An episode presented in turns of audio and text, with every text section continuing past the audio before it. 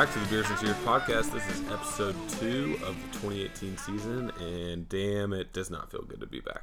Hello. We are officially back from the DC weekend. I think we celebrated John's birthday about three nights in a row. Is that correct, John?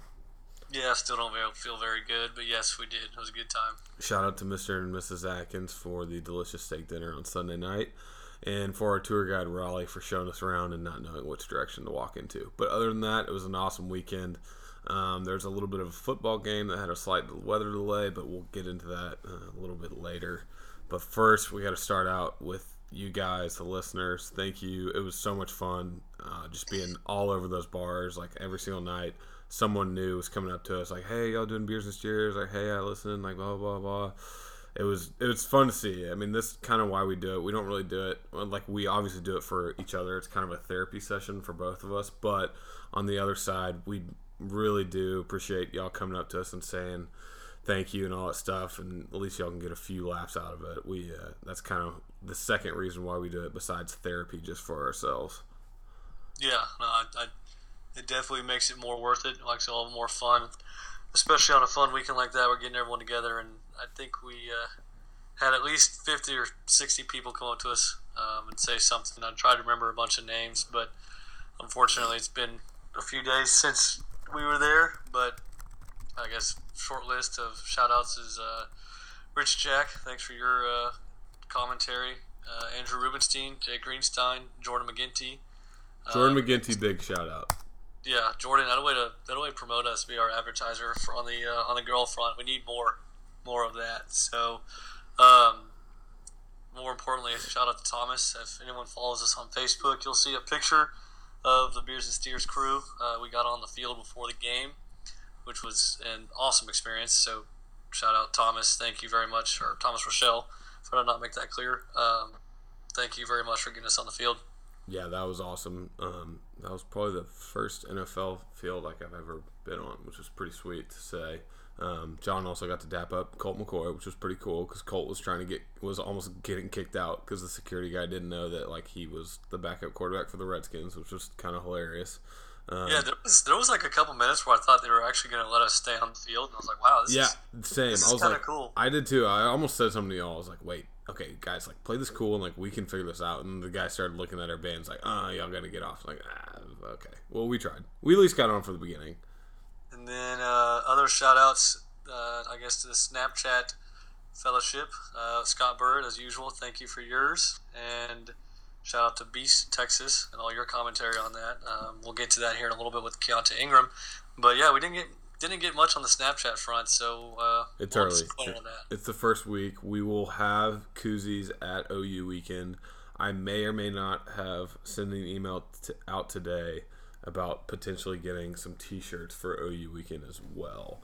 So, Wow, you were really really busy at the office today, weren't you? I was very busy at the office today, but still, um, we're putting this all together. Um, the T-shirts might cost a small fee, but they will be worth uh, the basically your entire life, just to so you can remember this unbelievable podcast and how funny it is and how stupid we sound every single week.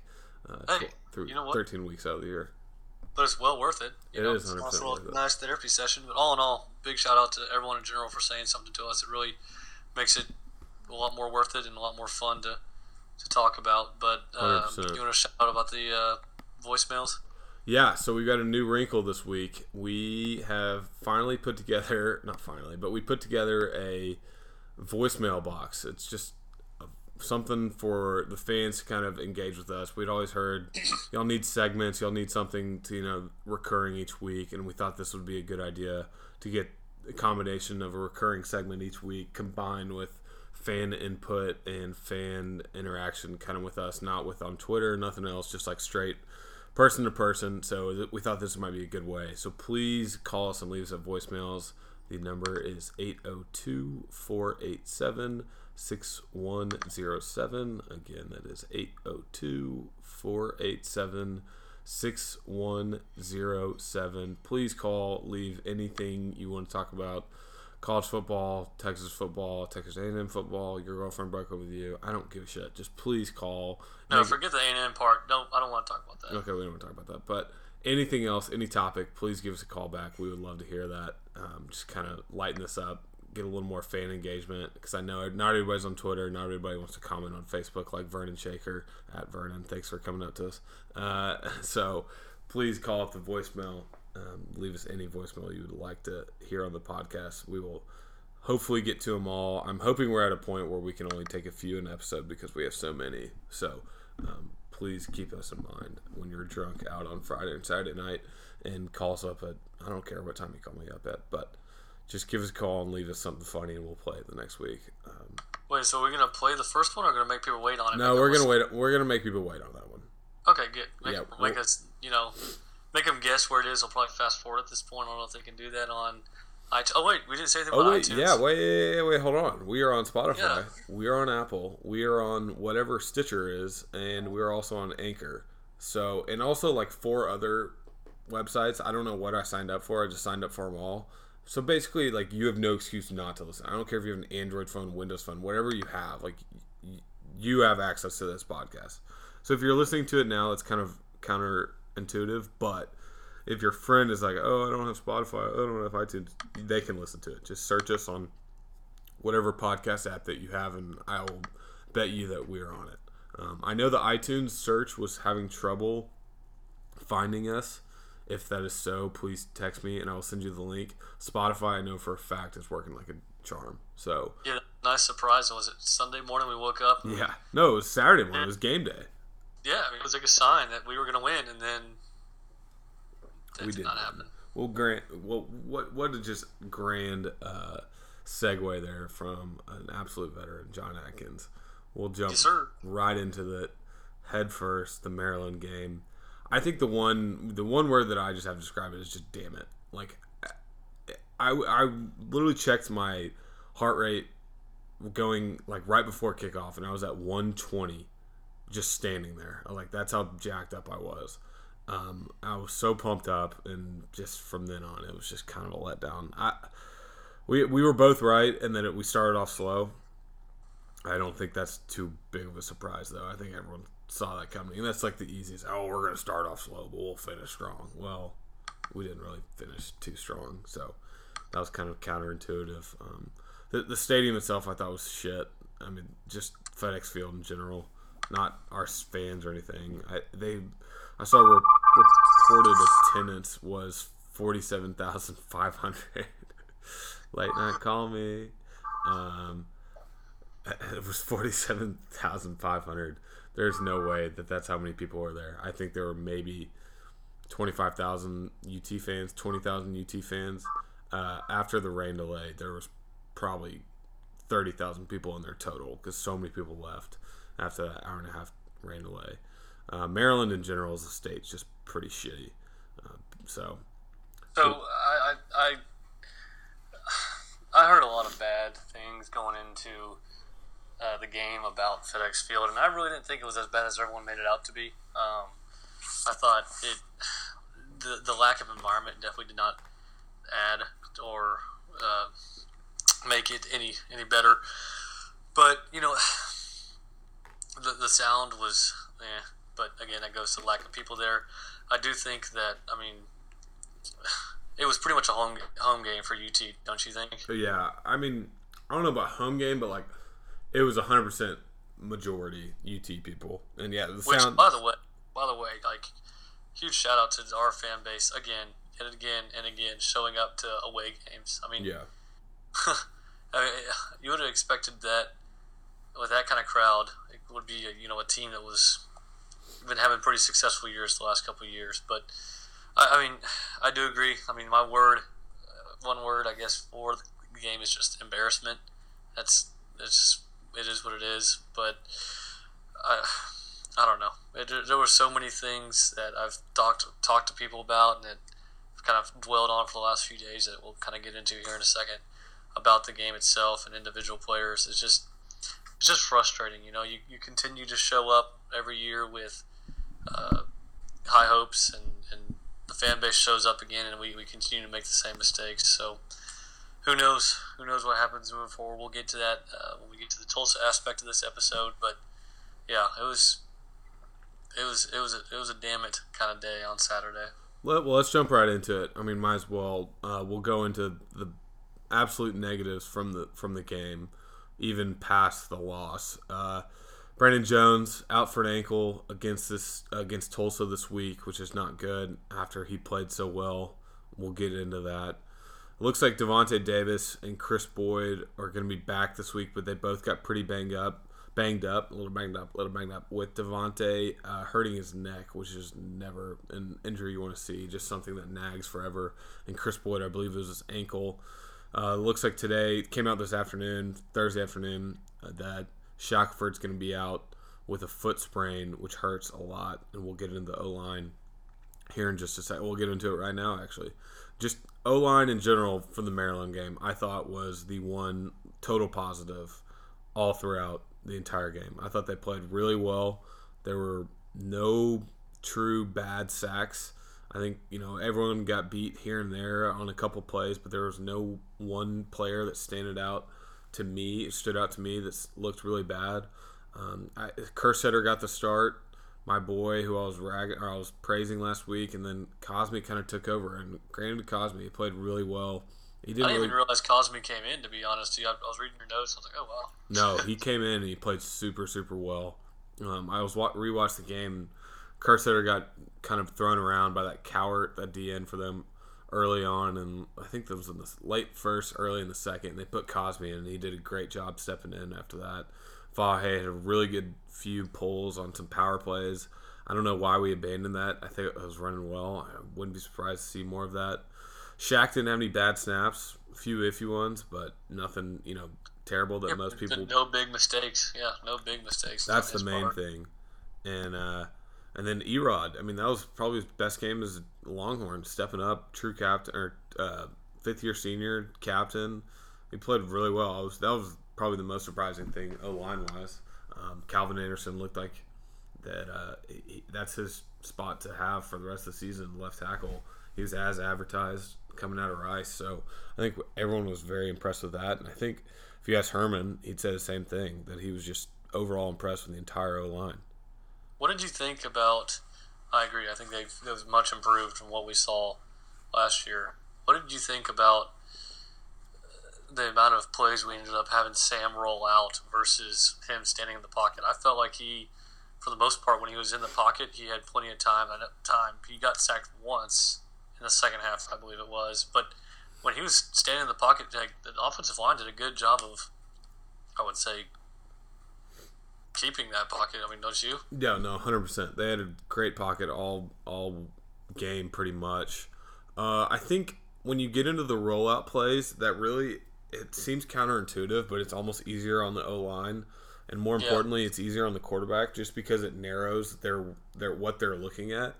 Um, and the entire defense knows what they're looking at too, but you know they're kind of uh, the receivers are running and scaring down, and it's kind of like a levels type play where one guy's going five yards, one going ten, one going 20. You're just kind of throwing it to the easy guy. And it makes it easier on the quarterback and the O line. You'd rather have just like a true, you know, seven step drop or whatever you want to call it. And with pass protection like that, I mean, you're going to do that every single time. Go look at Devin, De, ugh, Devin Duvernay's touchdown. Uh, they brought six, and we had our five with, I forget which running back was back there blocking and the communication was perfect. Everyone picked up their man, and everyone blocked. Yeah, it was hat on a hat for sure. It was unbelievable. I was so impressed with that watching that on the replay. I didn't notice it in real time. So going forward, I'm excited for this position group to do well because uh, it's been the worst by far over the past oh god ten years, eight years, who knows. Um, but go, going forward, yeah, I'm excited for this. Yeah, I mean, take Connor Williams out of the picture, and there hasn't been a guy drafted in right. What? Well, uh, I think it's six years, six or seven years.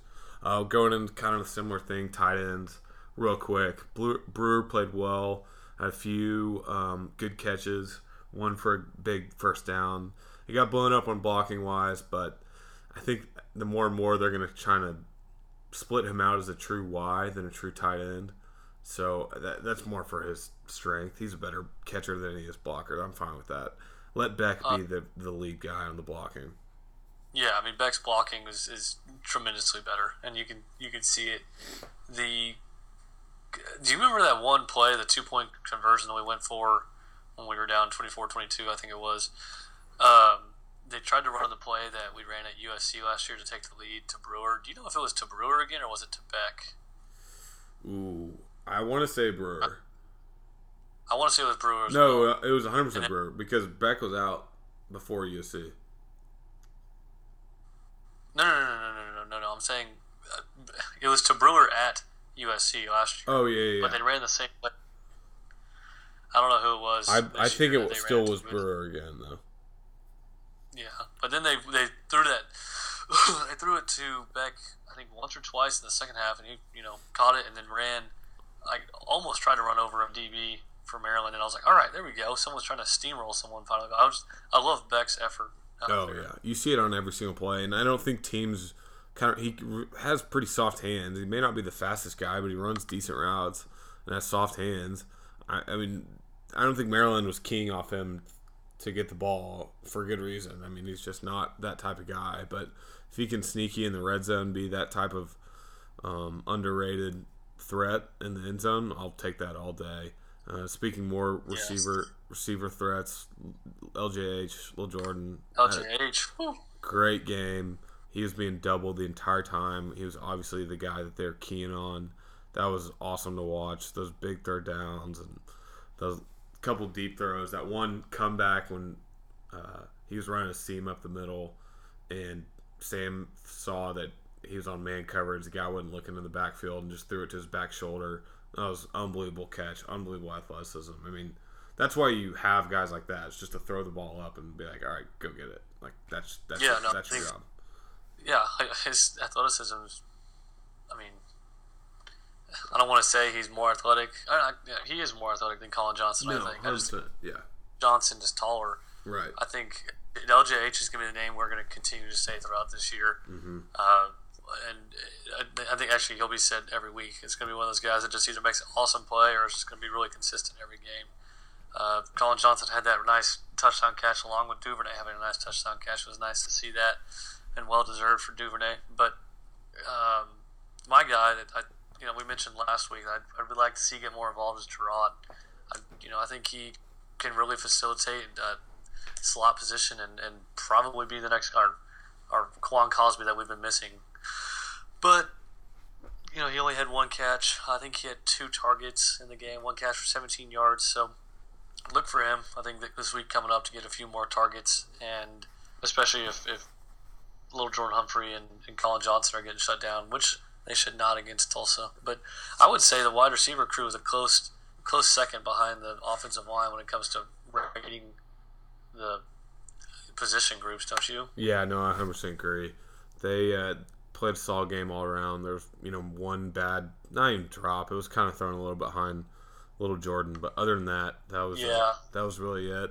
Saw a little bit of D'Shawn Jamison, a little bit of Brennan Eagles, a little bit of Josh Moore, but not enough to really kind of make an impact or see anything else out of them. Um, Yeah, Sam did throw a few passes to, to multiple of those guys that were just off. So yeah, you're right. I mean, at least they're getting looks, but they just weren't on target. Yeah, moving over to the uh, running backs, I think this is a little more of a kind of contentious.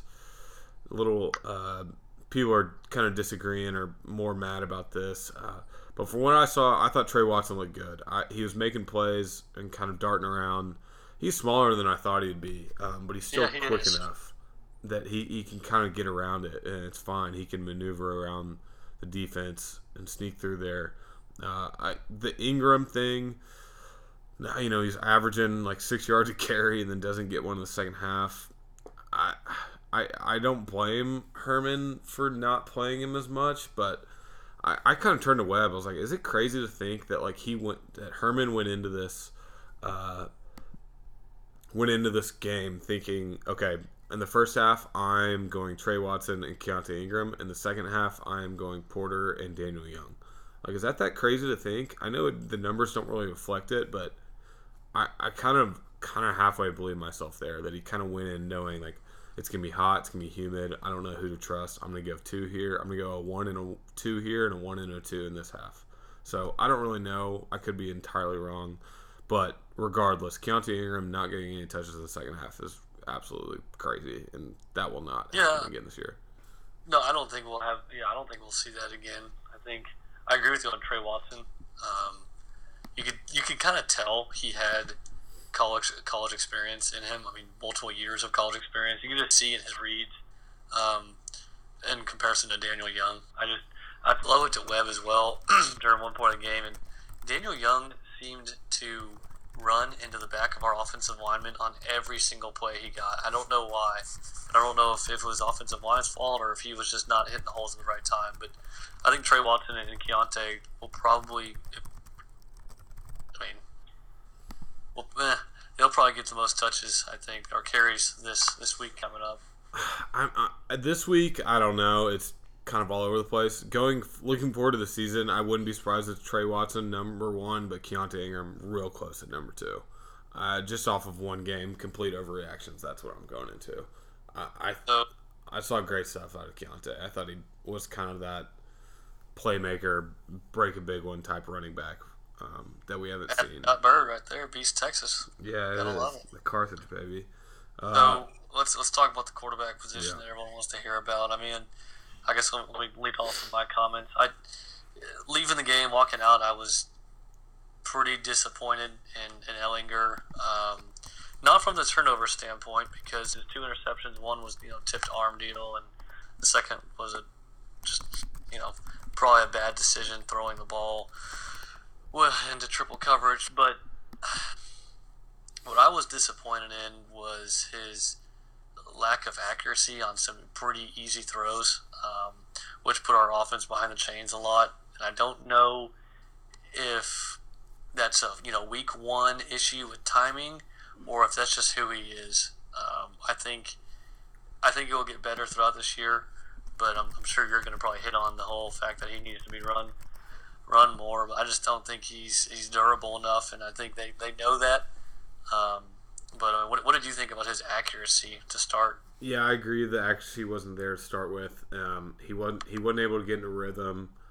Uh, I think he was a little shaky first game. For, you know, starting hits his offense. I get that. That's that's tough. He's got to play through it. He's he's a tough enough kid. He can play through that. I the accuracy at the beginning was very disheartening. Um, that really kind of slowed the offense down. Didn't really let it get going and led to the you know not even waking up until the second middle of the second quarter basically. I 100% agree on the quarterback runs. I was sitting there the whole time. I was like okay we need he needs to keep one. Like he needs to actually design one because they're just not even worrying about him right now. The whole defense is just staring at the running back. Um, if it's a run play they know it's 100% going to him. There's no point no chance that sam keeps it and I thought more in the second half we kind of even if it was just kind of scrambles or those designed um, QB draws where it doesn't really you know it's still not like a true design QB straight up run. I, we need more of that. You got to keep him off balance.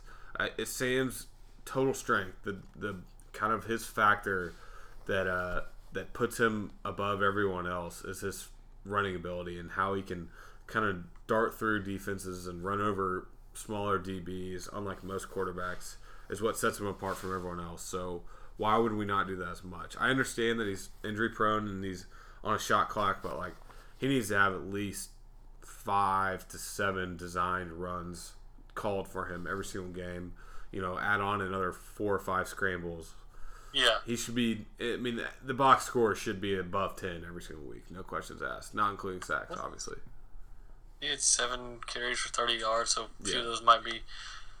You know, he had a few sacks, but eventually he probably rushed for probably like what 45, 50 yards. Yeah, well, one of those was a sack for I think like ten yards, so five for whatever that is. Yeah, it's not great. You know, that, that needs to be more.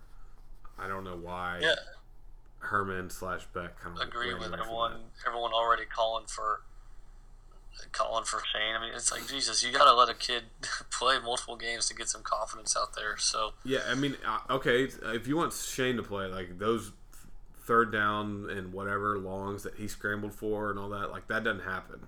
That's, I mean, yeah, he can sit back there and maybe dice up a defense more than other teams, but looking forward to conference play, like the you know, there's not a ton of like strong defenses, tackling defenses that, and there hasn't been a solid.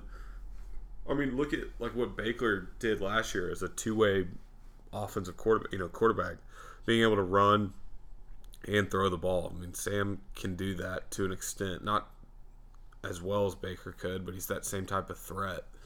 Um, and he just diced up Big 12 defenses. So that's the quarterback you got to go with. It fits Herman's offense, it fits Beck's offense, and it fits this offensive line. So you got to you got to stick with it. I'm I'm not wavering yet. And I if you've listened to this podcast, you know I love Shane Buechele, and I don't want him to see the field ever. So that's that's a big statement for you. It is a big statement. That hurts because I love Shane, especially that shitty mustache that he had going on Saturday, which was hilarious. Go look yeah, at a picture of all of him, Rising, and Casey Thompson. Uh, I'm pretty sure Ehlinger was the only one who didn't have a mustache on, which was just awesome. I love that. That's so great. Uh, let's move over to the, I think, the even scarier side of the ball um, in terms of looking forward to the season as a defense. I mean, damn, that uh, it's like they had never seen a jet sweep in their entire life before. It was, and then Orlando uh, said yesterday that they practiced that for four weeks. Like, what are you doing? You practice that for four no, weeks? That's what he said. He goes, "We've been practicing the jet sweep for four weeks." Oh my gosh!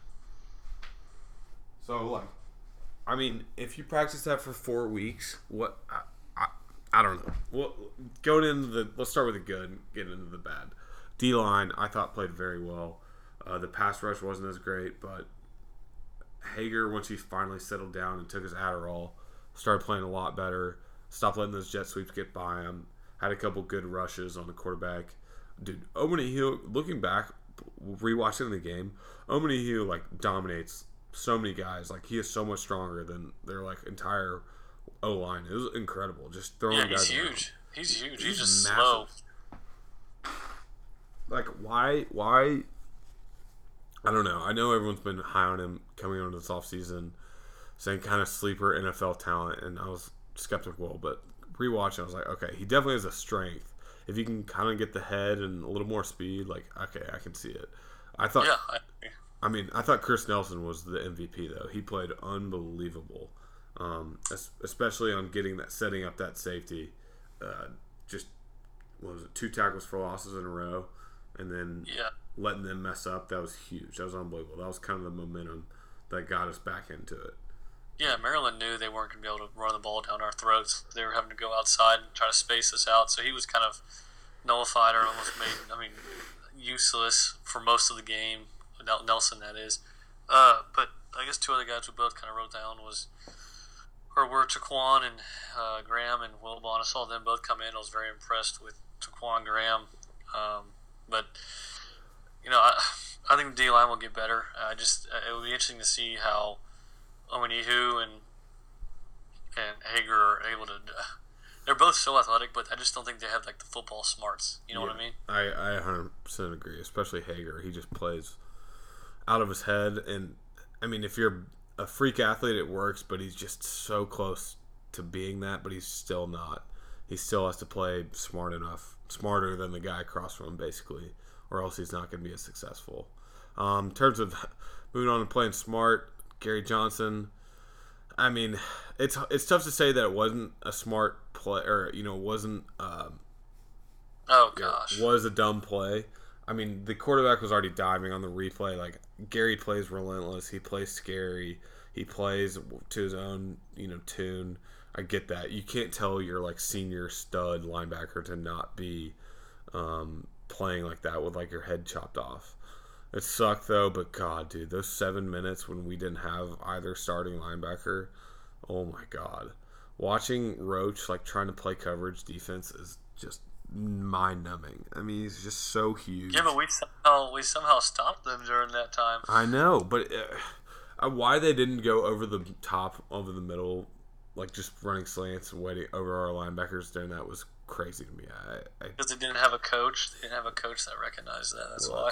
Might be why, but uh, I mean, I thought Sharks did step up well though. He Jeffrey McCulloch did play well, um, considering he probably didn't think he was going to play that much, and sure enough, an ejection later, and you know, two ejections later, technically with Wheelers from last year, he really had to step up, and I thought he played well, and I think he might have led tackles. Yeah, Um, Who? Shark didn't McCulloch lead Yeah, the he did. tackles? Yeah. Yeah, he did, and then uh, and Wheeler was a second, a close second right behind him, so that was nice. I mean, I, don't know about the whole targeting thing. Honestly, it, it He was sliding. Like he had already begun to slide. That's what drives me crazy. so we both agree. We both agree that it, it was the right call. Like, oh, it's the right call, but it still Yes. sucks. It's just like okay, yeah, like it's one of those things where it's like when it's your teammate or teammate feels like a teammate. I want to talk about him, but but we're on the field, dude. They're, we're teammates. Yeah, we're pretty much well. We looked like boosters, honestly. We didn't look like teammates. We just looked like I don't even know what the hell we looked like. But uh, uh, it's one of those calls that when it's against your team, you're like, oh, it's so stupid. When did you get it, you're like, oh, heck yeah, let's go. But you just hate to see that because you, you like you like to see Gary be aggressive like that, but he just is. He's all, all like 110 percent kind of guy. He's so fast, but he's got to be smarter and not make that kind of play. And I, I hope To or or Herman, you know, use this as a learning. I guess. I hope so, but like that's at, the same time, like I can see it happening again this week. Like no questions asked. That's just how he plays. oh, oh, it is going way off topic here, but the whole like equipment calls. What the hell was that? I don't know. At the beginning of the game, you mean? Yeah, they were saying like so. Apparently, you have to have your knees covered now. Yeah, that's Like, all. so- they always do that like the first, first like second and third game of the season, and then after that, they're like the receivers have their pant like they're wearing shorts, basically. You know. Um, Yeah, yeah, All that right, was sorry, I bad. Brennan Took us off Eagles like for no, I know what you're talking about because everyone was probably thinking about like what was Brennan Eagles doing in the game? A on the first play of the game, and why didn't he not run? Like that could have been a pick so easily on the first play Yeah. of the game. And damn, yeah, we got we kind of ran away from that one. But all right, getting back on topic, let's go. Let's go back to the defense. I thought the DBs actually played pretty damn well. Um, Brandon Jones, especially, we hinted at the beginning, but oh my god, he played damn good run support. Didn't let anything over his head. I hope this isn't a nagging ankle injury because we need him so bad. And I think yeah. He, he he's gonna be the, the solid. I mean, uh, DeShon Elliott that we had last year. Even though I don't know how DeShon Elliott was doing that last year, but I, he's gonna be our solid guy that I think we talk about every week, like just like a little Jordan Humphrey on the other side of the ball. Yeah, I agree. He's just that consistency you need in a very pi- pivotal position on this defense. Uh, on the other side of him, Caden Sterns, his first true start, I played pretty. Thought he played pretty damn well for a true freshman. I mean, Heck yeah. I mean he's five star coming out, blah blah blah, all that. I mean, it doesn't matter until you're on a college field, and I thought he really stepped up. That was impressive to watch. Um, very makes you very excited for the next few years. Um, along the same lines, B.J. Foster, when he started coming in, they kind of you could tell they kind of threw him in for a few plays, and okay, he played well for a few plays. After that, okay, he played well, and then it was like, okay, he can do this. Like we're fine with this. He is the the physical talent to uh, really back his game up, and he damn he laid a couple guys out. That was Yeah, he did. I didn't think I knew he's big, but like he still looks a lot Dude, bigger he's than huge. those guys. Yeah. Like uh, he's huge. I think we, we both talked about this. I think Saturday or Sunday, but both BJ and Caden are. I mean, just they looked so physical and so fast, which was nice to see out of our D backs because we all know we had that white safety for the longest time that we all shit on constantly. But uh, he, they looked I don't know. I don't know what the right way of saying this is, but they, they missed a few reads. One being that unbelievable, or stupid play where they went right over B.J. Foster, yeah, and then I mean that was unfortunate. And then Caden had one crossing route right across him. But other than yeah, that, there they weren't ran like into each other. That was bad. yeah, yeah, exactly. There weren't like that many of those that we were experiencing previously. Like when we when it was like John Bonney and Oh god, and early DeShon Elliott, and I'm trying to blank. I'm blanking on all the other they just names, had no idea what like the coverage was, much Yes, less like playing. It was, I. I vividly remember like Oklahoma State just oh, having yeah. a field day roll, throwing over us, and, and I, I felt like we contained that. Granted, we were playing a really bad passing quarterback, but we only had one or two of those this game, which was nice. So, agreed. I think Caden and I mean, I, like he almost have too many options right now. So, Yeah. and we don't even we didn't even play uh, Overshawn. So, That's very true. Um, going into the, Overshawn, whatever his name is. going into the DBs, I mean Kris Boyd, the dropped uh, pick was Who so- ate that popcorn? was pretty bad, um, considering they scored on the next play. But that's Boyd. And the rest of the game, he, I thought he played pretty good lockdown D. So that was uh, frustrating to watch, but that's what you get when you're playing with Boyd. You got to pay the tax, on including that pass interference. I mean, that's just what you get. You get lockdown D, but you get two stupid plays a game. That's how it works. Uh, if you're willing to pay it, play them. Sure, why not? Uh, Davante got hurt. I thought Kobe Boyce stepped up and played really well. He got baited in on that wide receiver pass, but other than that, I thought he played pretty damn good for his first game, really starting at a cornerback, so I was fine with that. But the main guy, just the defense, just really, I thought, let down PJ Locke. Uh, he just looks slow. He looks slower than than usual. They were obviously keen off him because he plays a, probably the toughest position in that nickel defense, playing the nickel spot. He's just slow and the tackling's there, but he just can't make can't get to it. I, I would not be surprised if we see some Josh Thompson a lot this week and going forward, especially in Big 12 play uh, with pass happy offenses. You just got to have that speed at the nickel position. Um, it's just part of it. It's part of the defense and part of this league. Uh, PJ not being a senior, I think, surprising guys, and I think this game kind of showed why. He's just not the main guy on the defense anymore, even though he probably has the yeah. most um, snaps over anyone, which is scary.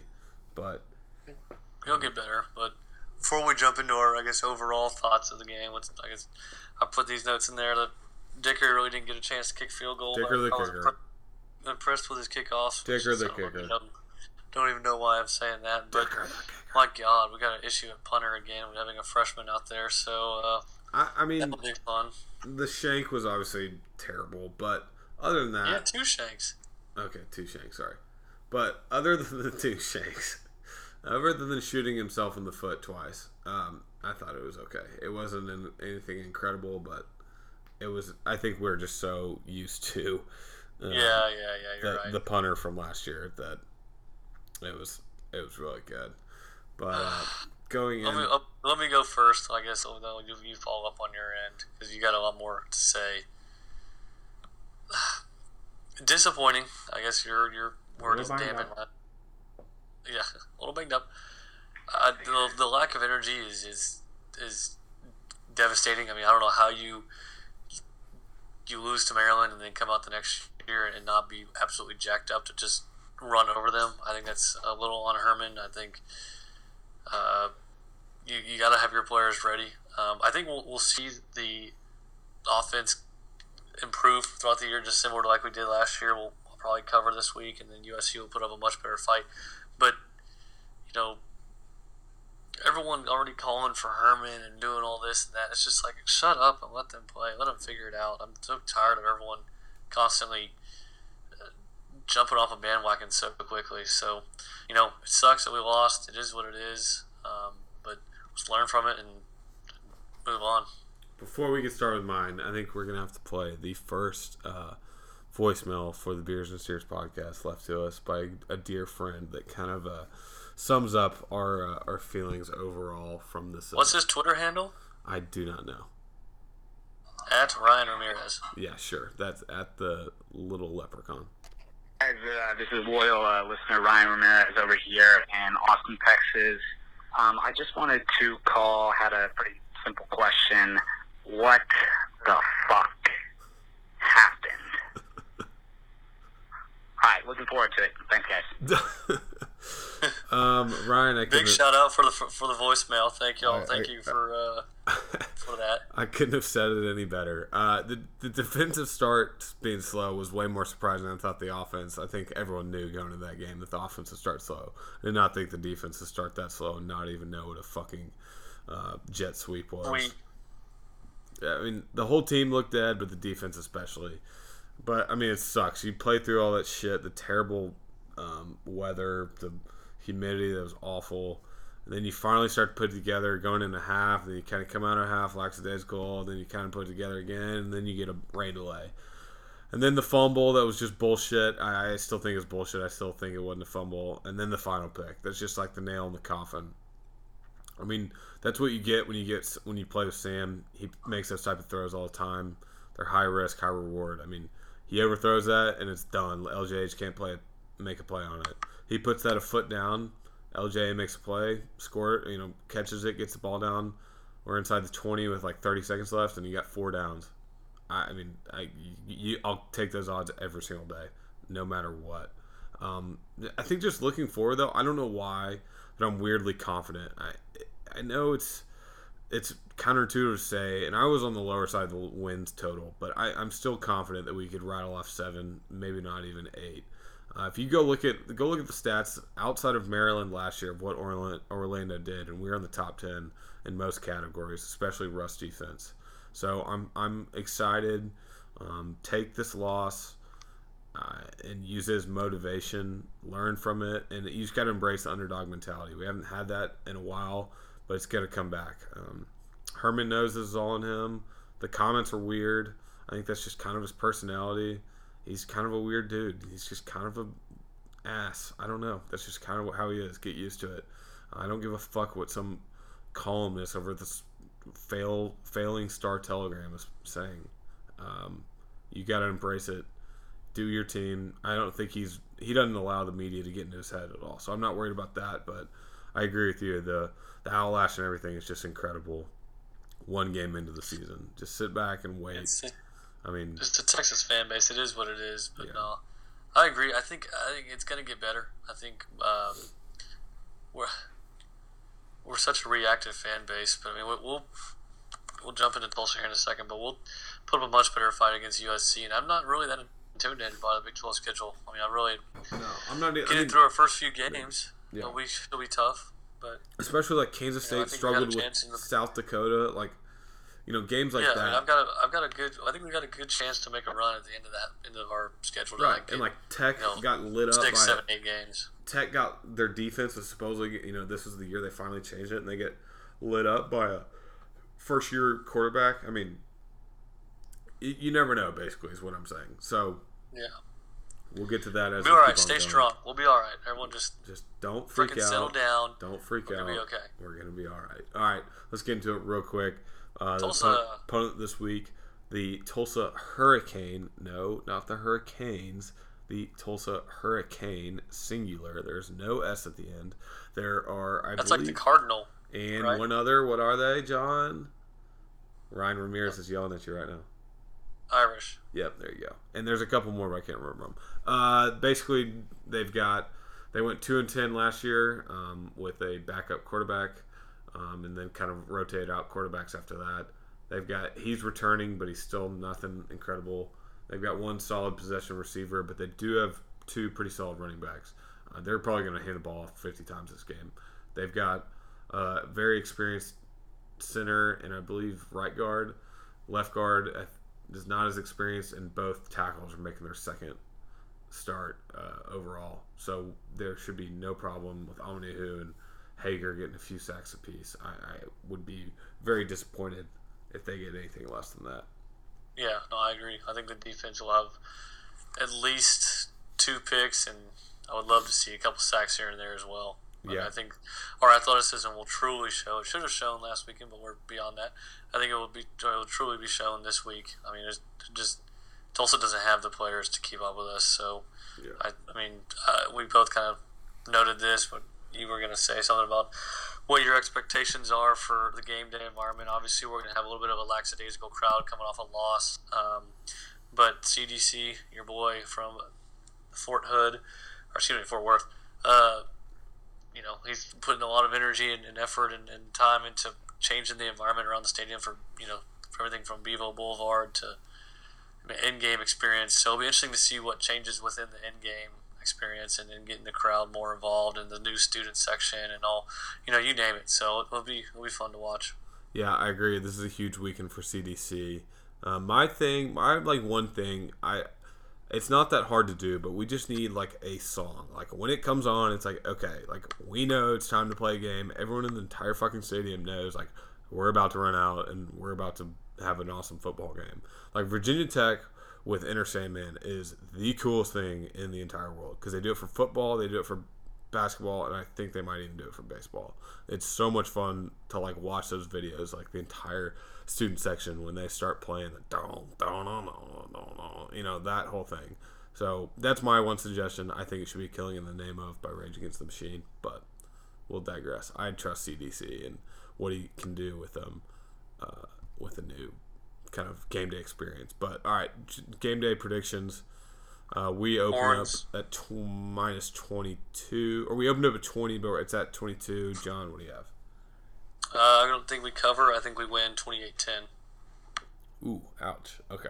I say we cover not by much, but 42-17 is my uh, my cover. I think it'll be a pretty high scoring game for this offense. Their defense, nothing great. Uh, solid size in the secondary, but other than that, they should be able to score some points. Let's uh all right, let's get into it like we do always to wrap up big games of the week. Starting off tomorrow night, Friday night, tonight, if you're listening to it on Friday, TCU at SMU, the quote unquote big rivalry between these schools. I SMU is a joke. That's gonna be a while before Sonny Dykes does anything there. I Gary loves to run the score up just because it's a early rivalry game, quote unquote. Again, I think they cover TCU's minus 22 and a half. I mean, on a road game, so I think they cover very. Easily. Yeah, TCU always does run out the score on that one. I think they cover big.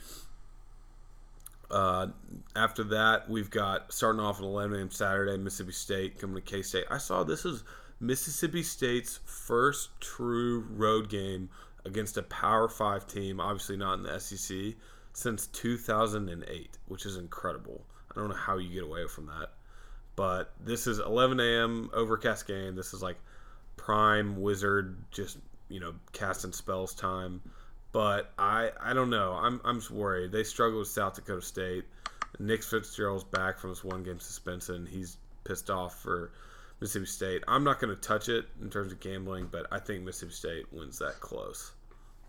I so I think Mississippi State very underrated this year. Um, K State, I don't think the wizardry what's hard to say wizardry magic happens in the non-conference. I think it's too early for uh, Purple Wizard to work his stuff. So I think Mississippi State wins and covers up in Manhattan. That's that's pretty big. Uh, UCLA at OU. OU's minus God, 30. what happened to UCLA? Dude, I don't know. They got beat by Cincinnati bad. Uh, Chip Kelly era did not start off well, and their starting quarterback Wilton Speight, that transfer from Michigan, hurt his back, so I don't think he's going to play. Kyler Murray, best show on dirt and turf, started last week, and I think it keeps on going. OU big, and I wouldn't be surprised if you know it's like a fifty to ten blowout. Yeah, I think I, I think UCLA is a little bit of growing pains right now. So I think OU wins and covers. So uh, Georgia, South Carolina, you got that. You know, didn't even realize this game was going on this weekend. Classic like SEC scheduling a week two game. Uh, of course, being your two thirty CBS game. Um, you know what? It's a little early, but I think Georgia is is gonna be in the playoff. I think I've had them in my prediction. So I think Georgia uh, wins this game, but doesn't cover. Ooh, okay. Yeah, Georgia's minus 10. Yeah, you did have them in your final four. Georgia minus 10. I, I believe they will cover even at South Carolina. Dogs are on a roll.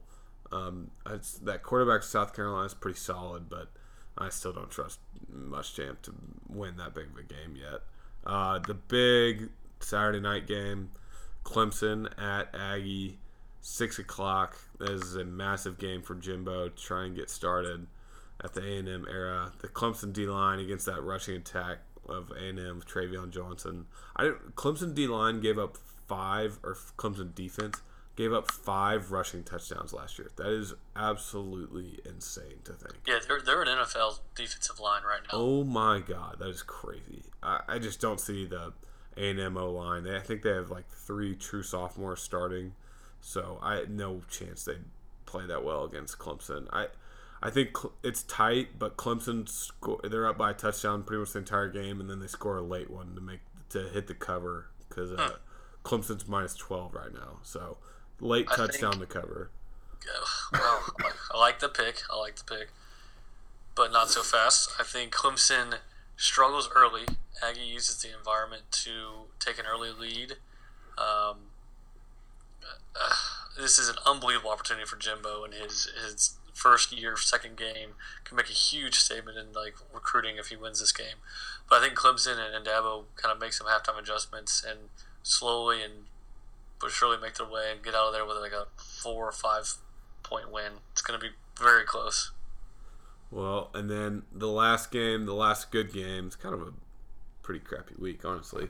But uh, USC at Stanford, another big rivalry, kind of early on in the season. Uh, USC's got that true freshman quarterback JT Daniels going up to at Stanford. Stanford's minus four and a half. Pack after dark, even though it's really not after dark. Uh, yeah. Stanford had some struggles week one against New San Diego State. I don't. Know. Yes, really it was San Diego State. I I think USC is a good bet at plus four and a half. Plus four and a half here. I'm taking Trojans. Really? Okay. I think Stanford wakes up. I think they Bryce Love ends up having his first you know featured game, and uh, USC's youth uh, is shown. And I think they uh, they struggle, and Stanford gets their first win. Well, that wraps it up for us. We've got week two in the books. The Tulsa Hurricane coming to town. If you're at the game, please tell us how it is, how the atmosphere has changed, what CDC is doing. I would love to know. Not and then a voicemail. Yes, more voicemails. We need more voicemails after you after the dub on Saturday when you're down on the turf, bro, um, or at Star Bar wherever. Please call up um, and leave us a voicemail. Again, that number is 802 487 6107. Thanks for tuning in. Please Hello. spread the word. We'll see you at OU weekend. Welcome. Oh.